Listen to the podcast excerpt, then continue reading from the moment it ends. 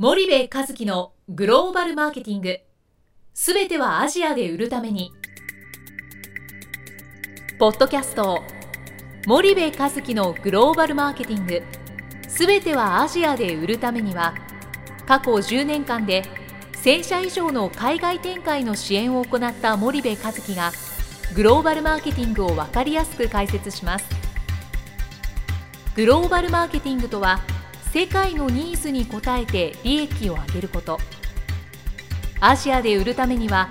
ものづくりプラスグローバルマーケティングを武器とした戦略を持たなければなりません。日本には素晴らしい企業が多く存在します。その企業とともにアジア市場を目指したい。再びジャパンアズナンバーワンと呼ばれる時代を作りたい。森部和樹はそんな思いを持ちながらこの番組を皆様にお届けいたします。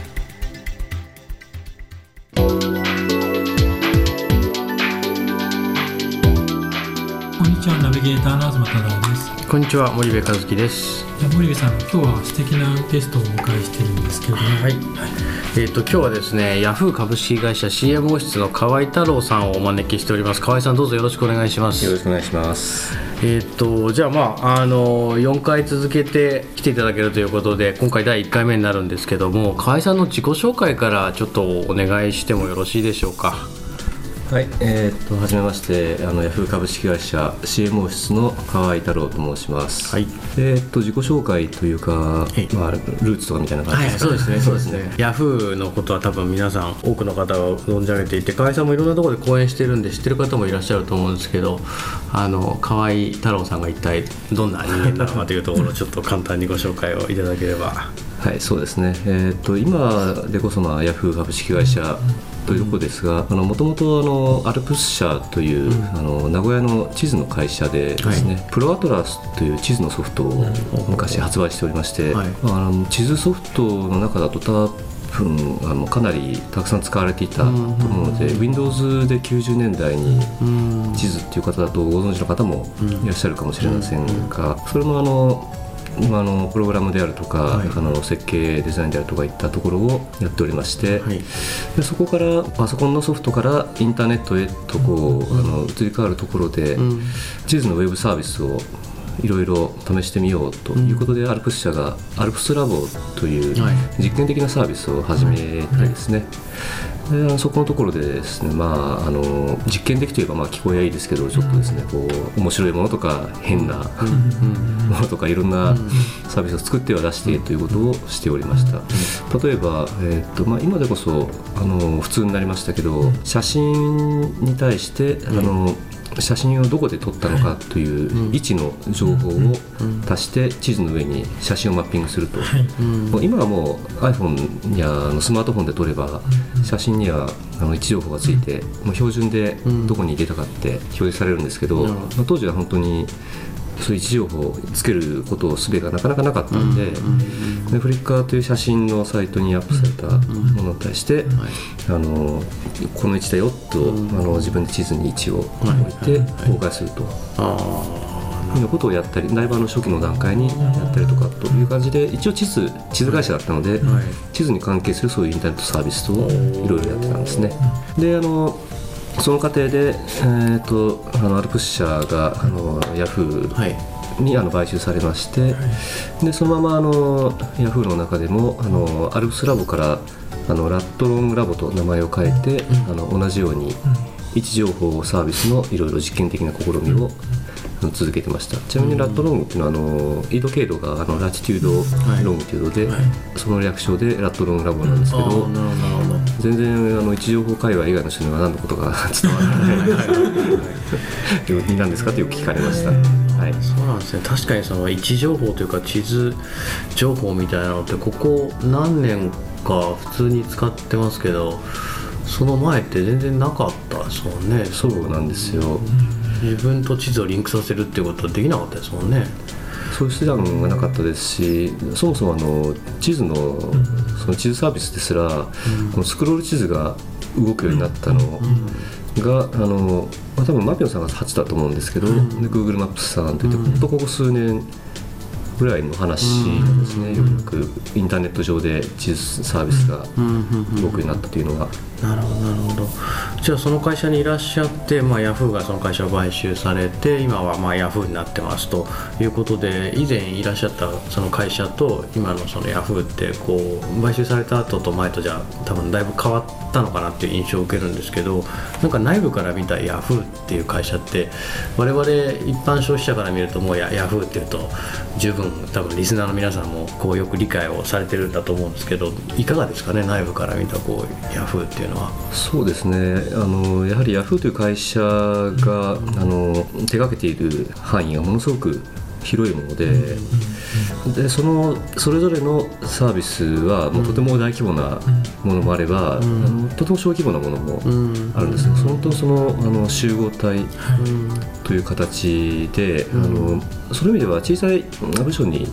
いると自分の部署だけを見ていると、実はそんなあの大会社という感じはありませんし大規模なトラフィックをさばいているところから見れば本当にあの大きな会社というふうでしょうし。じゃあ一般的な大企業、まあ、ヤフーも大企業なわけなんですけどその一般的な大企業と比べてもやっぱり属してる部分って結構受ける印象がち違うっていう違うと思いますね。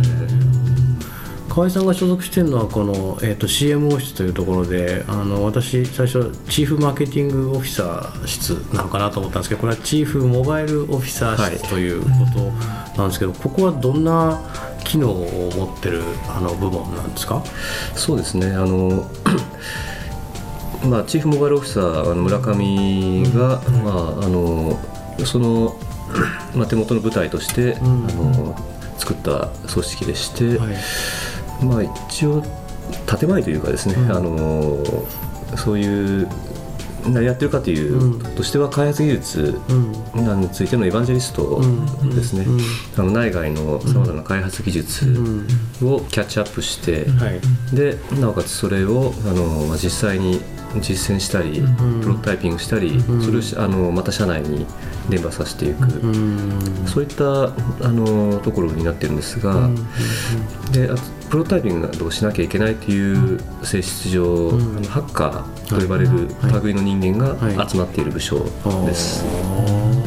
すごいですね。なんかなかなか私なんかの業界側だと結構こうかけ離れてるんでイメージが湧きにくいんですけどなんかそのハッカー集団みたいなそんなあの部門なんですかね。そうですね。あの村上が別のところのインタビューで言ったのは、あのまあ、CM はどんな存在ですかと言われて、あの羊飼いのリーダーみたいなことを言ってたんですけど、まあ、どちらかというとこうそのままあの放っておくと何をやるかわからんやつらを、あの集めて 飼っていると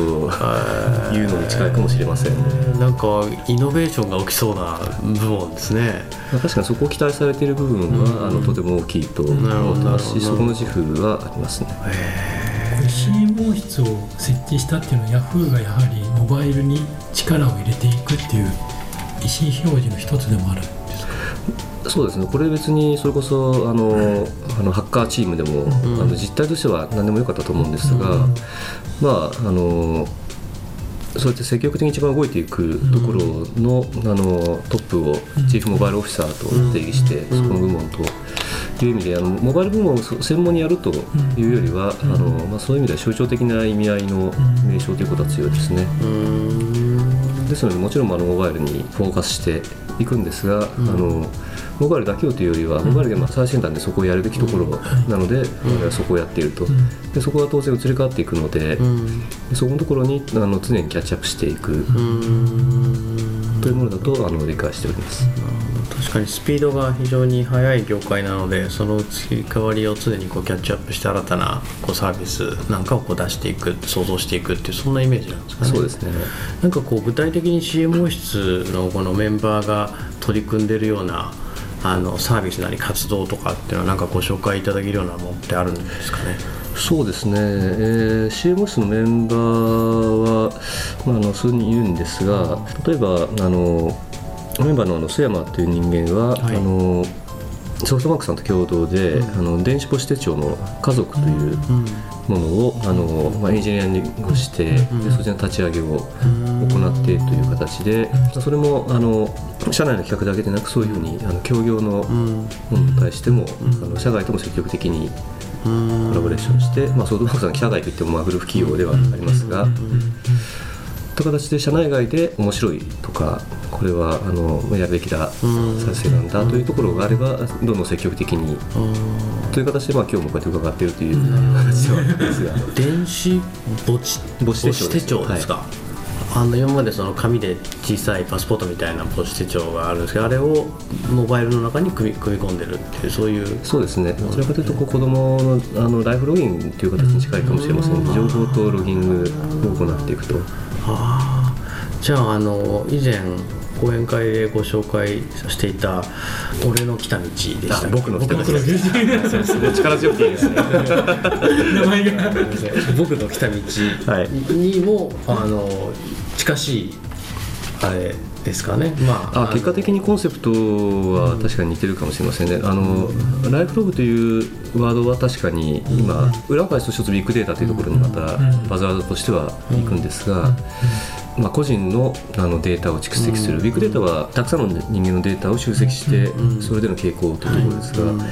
ライフログは個人のデータをできるだけ蓄積するということなので、まあ、縦軸と横軸という感じですね。とても大きいテーマの一つだと思います。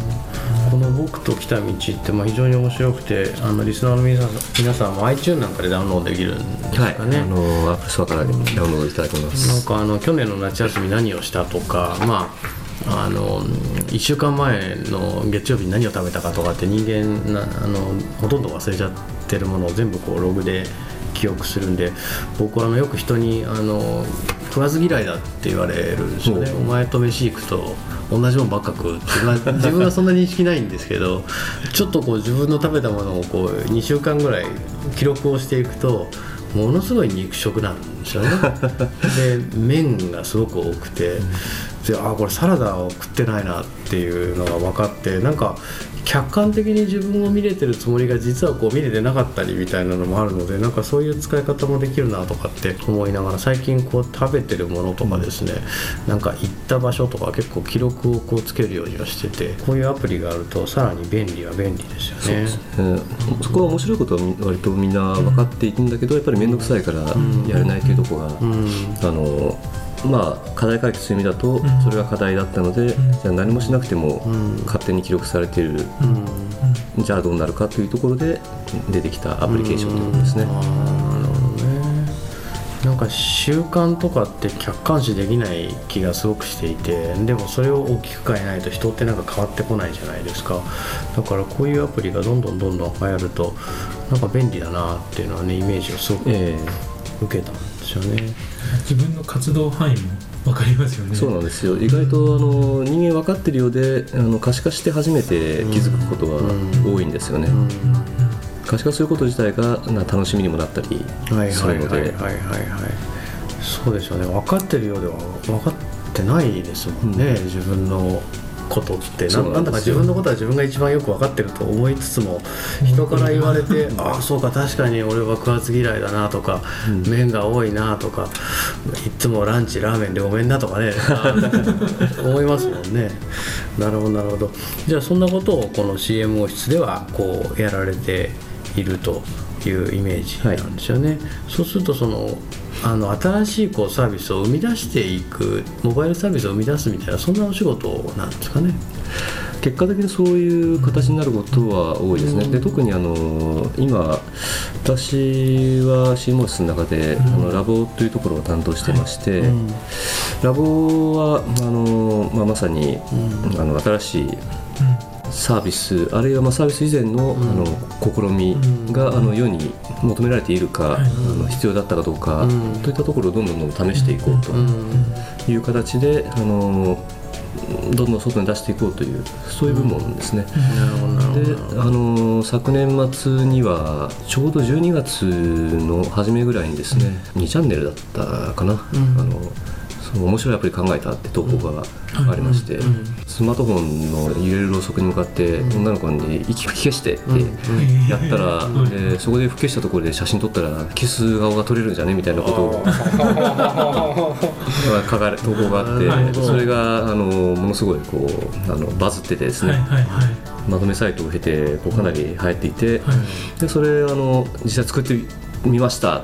と来たので、ええじゃあ出しましょうと。いうことでなんとかクリスマスの手前にええそのアプリをですね投入してええあ確かにそうですね。キスの時の顔になりますもんね。なりますね、まあ、プロトタイプ作って実際女性に試してもらったら絶対こんなの許さないとか言われましたけど。なんかあの会食というのか合コンというのかなんかそれのネタになりそうな。まあそういう場であの面白おかしく使っていただかないと、あの本気で取りに行かれるのは、まあ、ご自身の責任にお願いしますという形になりましたが、まあ、そんな感じでこれも長々とこう、あの企画を会議をしてというよりは、まずはもう出して試してみようという形で大体2週間もかからず出した形になりますね。なるほど。なんか面白そうな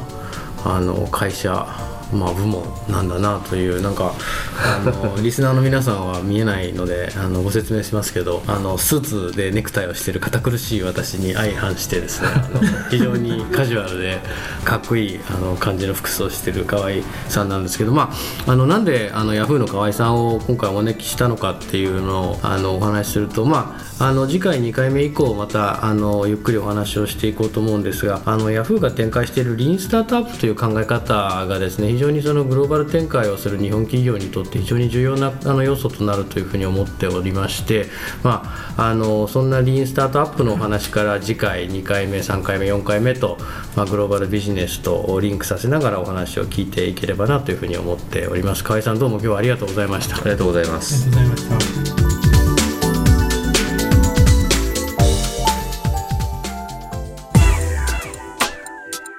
本日のポッドキャストはいかがでしたか？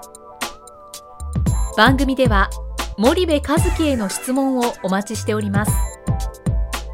ご質問は podcast アットマーク spydergrp.com ポッドキャストアットマークスパイダー grp .com までお申し込みください。たくさんのご質問をお待ちしております。それではまた次回お目にかかりましょう。